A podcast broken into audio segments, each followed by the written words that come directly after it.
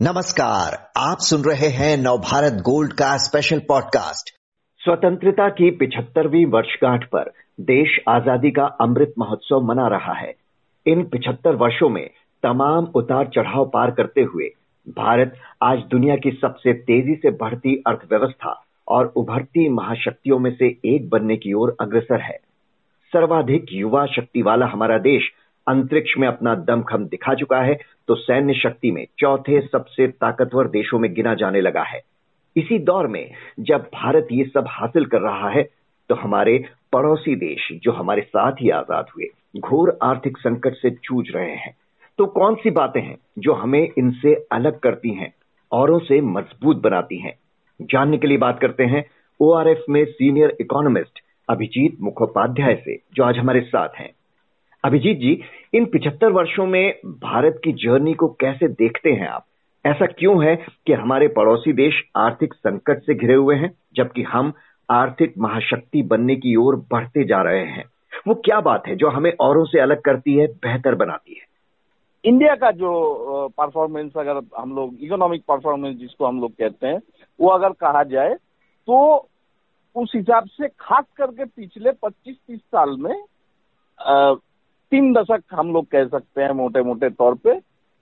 बहुत बहुत जो है, बहुत हद तक जो है पीछे छोड़ चुका है। ये, लेकिन बांग्लादेश के लिए, बांग्लादेश का जो इकोनॉमिक परफॉर्मेंस है, खास करके पिछले दस दस दस पंद्रह साल आप मान के चलिए, पिछले दस पंद्रह साल में बांग्लादेश का लेकिन बुरा नहीं है। बांग्लादेश का अभी इकोनॉमिक परफॉर्मेंस मैं बाकी सारे चीज़ों में जा नहीं रहा हूँ। जा सकते हैं। वो अगर आपके सवाल के हिसाब से मैं जो जवाब दूँगा, लेकिन खाली अगर इकोनॉमिक इकोनॉमी के हिसाब से अगर देखेंगे तो बांग्लादेश बहुत बांग्लादेश लेकिन अच्छा कर रहा है।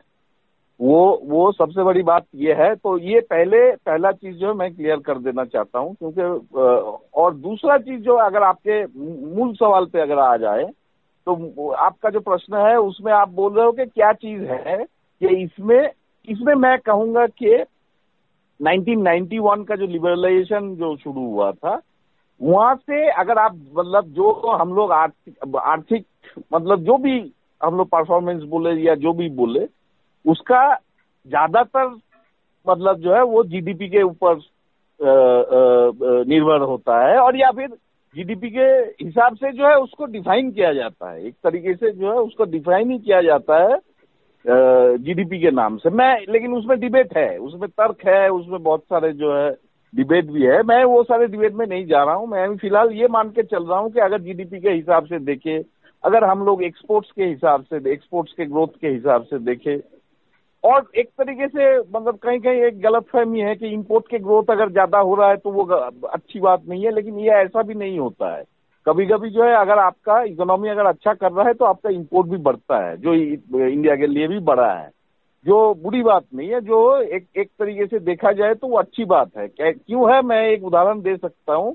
हम्म। क्योंकि जैसे हम लोग के यहाँ पे अगर कोई फैक्ट्री लगती है उसमें जो है कोई एक हेवी मशीनरी आपको लगाना पड़ता है जो हेवी मशीनरी हम लोगों के देश के अंदर उपलब्ध नहीं है।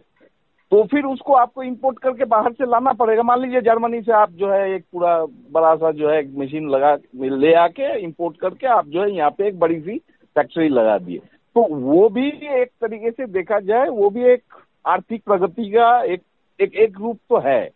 ये ये भी मानना पड़ेगा। है, हर समय नहीं है, क्योंकि इंपोर्ट अगर कम हो, जो हम लोग करेंट अकाउंट बैलेंस कहते हैं, एकदम सिंपल हिसाब से अगर देखेंगे तो वो होता है कि एक्सपोर्ट्स माइनस इंपोर्ट एक्सपोर्ट और इंपोर्ट के बीच का जो अंतर होता है उसको अगर हम लोग करंट अकाउंट बैलेंस बोलते हैं तो करंट अकाउंट बैलेंस हम लोगों का शुरू से ही नेगेटिव रहा है। लेकिन बात वो नहीं है बात यह है कि अगर आपका आर्थिक प्रगति चल रहा है जीडीपी के हिसाब से अगर आप बढ़ रहे हो तो उसमें खास करके अगर देखा जाए तो हम्म। आपका इंपोर्ट भी बढ़ेगा। ऐसा नहीं है कि नहीं बढ़ेगा। इंपोर्ट भी बढ़ेगा एक एक लेवल पे उल्टा मैं तो ये बोलूँगा कि अगर इंपोर्ट आपका खास करके इंडिया के संदर्भ में बोलूँगा कि अगर इंपोर्ट बहुत ज़्यादा घट रहा है तो हम्म। उसमें भी एक चिंता की विषय है तो ये लिबरलाइजेशन वाला जो पूरा जो पूरा का पूरा का जो पूरा का पूरा जो प्रोसेस चला है वो प्रोसेस के तहत ही इंडिया का ये जीडीपी और आर्थिक प्रगति अगर इसको आप कह सकते हो तो इसका जो मोमेंटम जिसको हम लोग कहते हैं वो अगर कहीं पे पकड़ा है तो वो वहीं से पकड़ा है। जो चीज़ पाकिस्तान में नहीं हुआ लेकिन बांग्लादेश में हुआ है इसीलिए मैं बांग्लादेश में बाद में आ रहा हूँ। हम्म। लेकिन यहाँ पे एक चीज़ ये भी है कि अगर हम लोग श्रीलंका की बात करें श्रीलंका अच्छा कर रहा था लेकिन श्रीलंका एक छोटे से आइलैंड टाइप टाइप के देश है। मतलब जो वो एक समंदर के बीच में एक एक जो है एक एक एक, एक आइलैंड है। बेसिकली एक आइलैंड कंट्री है। तो उसका टूरिज़्म ये सारे चीज़ों से जो है, ये लोग अच्छा कर रहा था। बहुत सारे कारण है, लेकिन ये मामला ये नहीं है क्योंकि जो है आज का जो टॉपिक है, वो टॉपिक बेसिकली श्रीलंका नहीं है तो मैं उसमें जा नहीं रहा हूँ। बहुत सारे चीज़ श्रीलंका के बारे में बोला जा चुका है। वो लोग कुछ कुछ चीज़ों में अच्छा कर रहे थे, लेकिन अभी फ़िलहाल जो इन लोगों का स्थिति है, खास करके, उसमें आपका ये हो गया है कि ये लोग, जो डेट हम लोग जिसको कहते हैं, जो बाहर से मतलब जो एक्सटर्नल डेट जिसको कहते हैं जो एक्सटर्नल डेट जो बाहर से जो उधार करके जो पैसा जो आता है जो इंडिया में भी आता है। ऐसा नहीं है कि इंडिया में नहीं आता है लेकिन इंडिया का हालत उतना खराब नहीं है। लेकिन अब श्रीलंका का हालत उसमें जो है खराब हो चुका है। ये। एक कारण है। मतलब जो बहुत सारे कारण में से एक कारण है। मैं ये डेट के बारे में इसलिए और भी बोल रहा हूँ क्योंकि फ़िलहाल पाकिस्तान का जो इकोनॉमी है ये डेट के मसले में बहुत मतलब जो है संघर्ष पूरा पाकिस्तान इकोनॉमी को अभी कटना पड़ रहा है क्योंकि इन लोगों का आंकड़ा भी पूरा का पूरा उपलब्ध नहीं है। जितना उपलब्ध है उस उसके हिसाब से देखा जाए तो इन लोगों के फॉरेन एक्सचेंज रिज़र्व हम लोग जो कहते हैं वो नीचे चला गया है। नीचे चले जाने से हुआ है या क्यों हुआ है क्या नहीं हुआ है वो अगर हम लोग बाद में भी बात कर सकते हैं। लेकिन मामला उसमें यही है कि ले देख के अगर देखा जाए एक जो लिबरलाइजेशन कोई लिबरलाइजेशन अच्छा माने बुरा माने या मतलब जो है न्यूट्रल है जो भी है लेकिन लिबरलाइजेशन जो 91 में आपका जो है नाइन्टीज में जो प्रोसेस शुरू हुआ था उसका कहीं ना कहीं जो है उसका बहुत बड़ा योगदान है आप कह रहे हैं। बहुत बड़ा योगदान है कि ये इंडिया का जो ये आर्थिक जो मोमेंटम मैं कह सकता हूँ उसका हिंदी मुझे आता नहीं है लेकिन वो वो उसको जो है ज़ोर पकड़ने में ये ये बहुत तो बहुत, ये बहुत तो हुआ अभी के मोमेंटिंग की बात लेकिन अब यहाँ से आगे की राह की बात करें। सरकार का लक्ष्य है कि अगले तीन साल में 2025 तक फाइव ट्रिलियन डॉलर की इकोनॉमी बनाना है और बात हो रही है कि 2030 तक तो इसे आठ ट्रिलियन तक ले जाना है। लेकिन इस राह में क्या बड़ी चुनौतियाँ क्या चैलेंजेस हमारे सामने हैं जो विश्व शक्ति बनने के लिए हमारे सामने होंगी। ये कौन से चैलेंजेस आप देखते हैं और उन्हें पार पाने के लिए कौन से कदम फ़ौरन उठाए जाने की ज़रूरत आपको लगती है? इसमें मेरा सा थोड़ा सा हट के राय है। हम्म। क्योंकि अगर इंडिया का अगर मतलब आर्थिक हिसाब से मतलब खाली जीडीपी के फिर से मैं वही चीज़ दोहरा रहा हूँ कि मैं वो वो सारे डिबेट में नहीं जा रहा हूँ कि जीडीपी सब कुछ है कि नहीं या नहीं है, मैं उस, वो सारे तर्क में नहीं जा रहा हूँ। लेकिन अगर जीडीपी के हिसाब से ही बात करें तो इंडिया इंडिया ऑलरेडी एक अच्छा भला जो है वो है, क्योंकि इंडिया का अगर मतलब जो डॉलर के हिसाब से डॉलर मतलब अभी फ़िलहाल क्या हुआ है कि मतलब रूपी डिप्रिशिएट कर गया है, लेकिन डिप्रिशिएट करने के बावजूद भी इंडिया एक टाइम में जो है वो फिफ्थ पोजिशन में चला गया था। अभी जो है वो नीचे आके मेरे ख्याल से अभी फ़िलहाल जितना मुझे अभी मतलब लास्ट मैंने जब चेक किया था वो सेवन पोजीशन में था। हम मतलब जो है वही सातवें पोजीशन में जो है कहीं ना कहीं ये कर रहे थे। मान लीजिए कि सात में से अगर एक दो नीचे भी चले जाते हैं फिर भी आप टॉप टेन में हैं। हम्म। क्योंकि ये दुनिया में इतने सारे देश है मतलब मतलब जो सैकड़ों देश है ये इसके अंदर जो है अगर आप खाली जीडीपी के हिसाब से देखेंगे क्योंकि ये पैंडेमिक के चलते हम लोगों का थोड़ा सा घट गया था हम्म। लेकिन आंकड़ा फिर से आएगा और वो जो वर्ल्ड बैंक के हिसाब से अगर मैं चलूँ तो तो वो लोग अपने एक कैलकुलेशन बनाते हैं और उसके बाद जो है वो तीन ट्रिलियन वाला वो करते हैं तो हम लोग तीन ट्रिलियन मतलब अगर अभी फ़िलहाल लास्ट ईयर तक नहीं थे लास्ट ईयर में हम लोग थोड़ा घट गए थे और तीन ट्रिलियन जो है हम लोग 2019 में भी नहीं थे उससे उससे थोड़ा कम था हम लोगों का लेकिन हम लोग पहुँच जाएँगे। ऐसा नहीं है कि हम लोग एक दो साल में तीन ट्रिलियन में पहुँच जाएँगे। लेकिन ये इसके बारे में ये अगर एक हम लोग एक जुनून बना लेंगे कि जो है हम लोगों को ये 2023 या 2025 तक हम लोगों को पाँच ट्रिलियन बनना है उसके बाद हम लोगों को आठ ट्रिलियन बनना है तो ऐसे होता नहीं है। क्योंकि हम्म। अगर आप मतलब बहुत खुले तौर से अगर आप मुझे पूछोगे तो मैं बोलूँगा ऐसे नहीं होता है। क्योंकि ये एक सुनने में बहुत अच्छा लगता है लेकिन ऐसे नहीं होता है और ये ज़रूरी भी नहीं है। राइट क्योंकि मेरा मेरा कहने का मतलब है कि ट्रिलियन क्या होता है ये बहुत सारे चीज़ों से चीज़ों के ऊपर जो है डिपेंड करता है। क्योंकि एक वो एक पूरा का पूरा जो एक आ, आ, क्या मैं क्या कह सकता हूँ? मतलब जो है एक हवा बना के अगर आप मैं अगर बार बार जो है ये पाँच ट्रिलियन आठ ट्रिलियन ये सब बोलता रहूँ उससे इकोनॉमी को बहुत ज़्यादा फ़ायदा मिलने नहीं जा रहा है।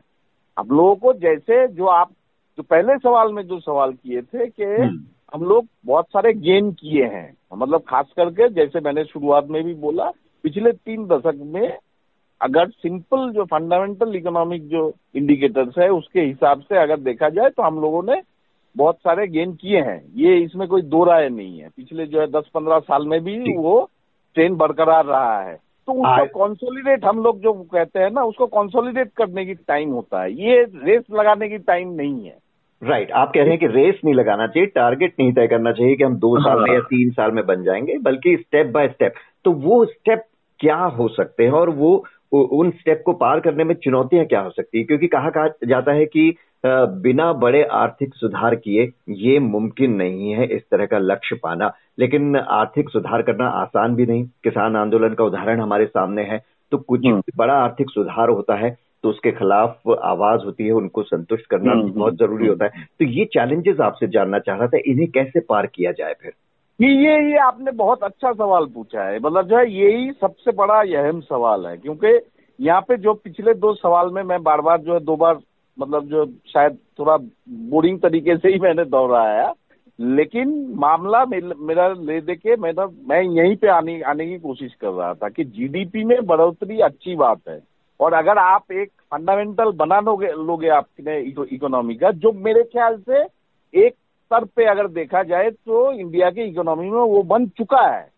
तो इसीलिए मैं जो है पिछले सवाल में मैं यही चीज़ बोलने की कोशिश कर रहा था। जहाँ से मैंने शुरू किया था, वहीं से जो है ये तीसरे सवाल का जवाब भी मैं वहीं से जो है शुरू करूँगा कि एक तो पहले आप इस चीज़ को कंसोलिडेट कीजिए। आप रेस मत लगाइए। आपको हम्म। जो है ये कोई दो मतलब जो है ये कोई मतलब जो है भाग दौड़ नहीं मची हुई है। क्योंकि आपका अगर फंडामेंटल स्ट्रांग रहेगा आप बढ़ते रहोगे उसमें कोई दिक्कत नहीं है। आपको जहाँ पे पहुँचना है आप पहुंचोगे ठीक है पाँच साल में नहीं पहुंचोगे तो सात में पहुंचोगे सात में नहीं पहुंचोगे तो नौ में पहुंचोगे कोई दिक्कत नहीं है उसमें। लेकिन हम लोगों के अभी इकोनॉमी में सबसे बड़ा जो कुछ कुछ चीज़ जो जहाँ जहाँ जहाँ जो अड़चने जहाँ दिख, दिख रहा है अड़चने क्या है? बाकी बहुत सारे अड़चने हैं। ऐसा नहीं है कि जो है सब कुछ जो है बहुत बढ़िया चल रहा है। ऐसा कभी कोई कोई देश में या कोई इकोनॉमी में नहीं होता है। कुछ ना कुछ तो गड़बड़ चलता ही है।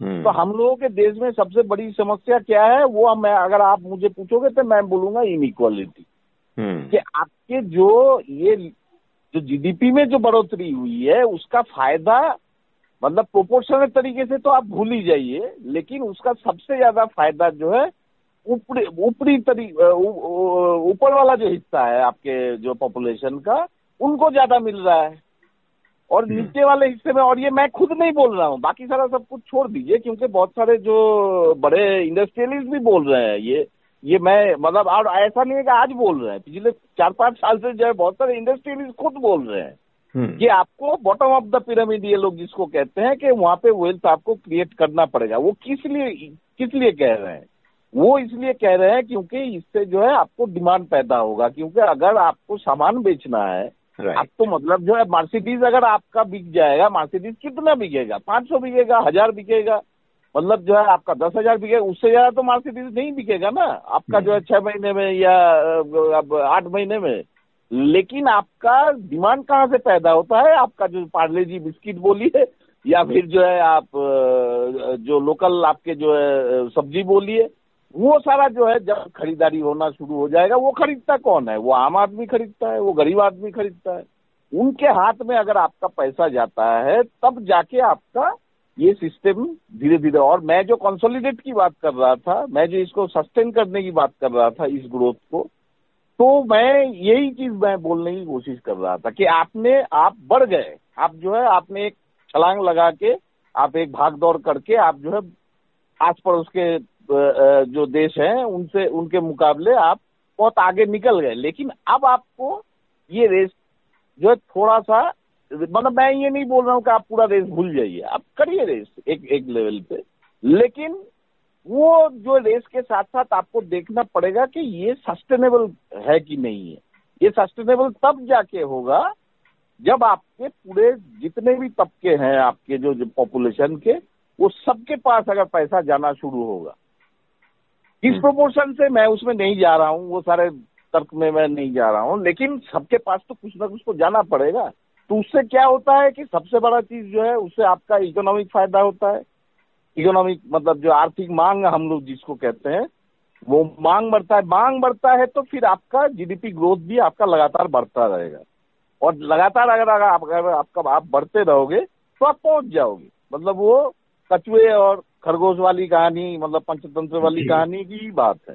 क्योंकि आप जो है स्टेडी चलते रहो ना उसमें कोई दिक्कत नहीं है उसमें कोई दिक्कत तो है नहीं। लेकिन अभी इसको फ़िलहाल जो है ये सारे चीज़ों को कॉन्सोलिडेट कर और मुझे लगता है कहीं ना कहीं एक तरीके से देखा जाए जो अभी फ़िलहाल जो सरकार है सरकार का मतलब हर जगह पे नहीं है लेकिन कुछ जगह पे तो ये ये ख्याल तो ये काम भी तो कर रहा है ना। क्योंकि ये हाँ। सारे जितने भी आप देखिए जो सोशल वेलफेयर स्कीम्स जितना भी लगाया जा रहा है और भी होना चाहिए। मैं ये कह रहा हूँ कि जितना है अच्छी बात है लेकिन उसके साथ साथ जो है और भी होना चाहिए। लोगों के हाथ में अगर ज़रूरत पड़े जो जैसे हम लोग जो यूनिवर्सल बेसिक इनकम जिसको कहते हैं वो सारा चीज़ भी होना चाहिए।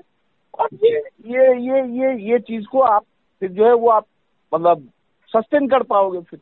फिर ये चलता रहेगा ये सिलसिला चलता रहेगा फिर आप जो है धीरे धीरे धीरे धीरे और सबसे बड़ी चीज़ है यहाँ पे ये ये भी चीज़ मैं मेंशन करना चाहता हूँ क्योंकि जो है आप मतलब जो है वो बहुत ज़्यादा जुनून के इतना परसेंटेज होना चाहिए मेरा जीडीपी ग्रोथ हाँ ठीक है दो परसेंट तीन परसेंट कम हो जाता है लेकिन अगर इकोनॉमी आपका पाँच परसेंट छह परसेंट में ग्रो कर रहा है और अगर उसका जो है जितना फ़ायदा है वो अगर और, और भी बढ़िया तरीके से सारे सेक्शंस ऑफ़ द पॉपुलेशन सारे तबके को अगर मिल रहा है तो वो बहुत अच्छी बात है। वो वही सस्टेनेबिलिटी हम लोगों को चाहिए अभी। हम लोगों को अभी ये नहीं चाहिए नौ परसेंट दस परसेंट जीडीपी में आप चल रहे हो और ऊपर का जो है पाँच परसेंट दस परसेंट को उसको फ़ायदा मिल रहा है।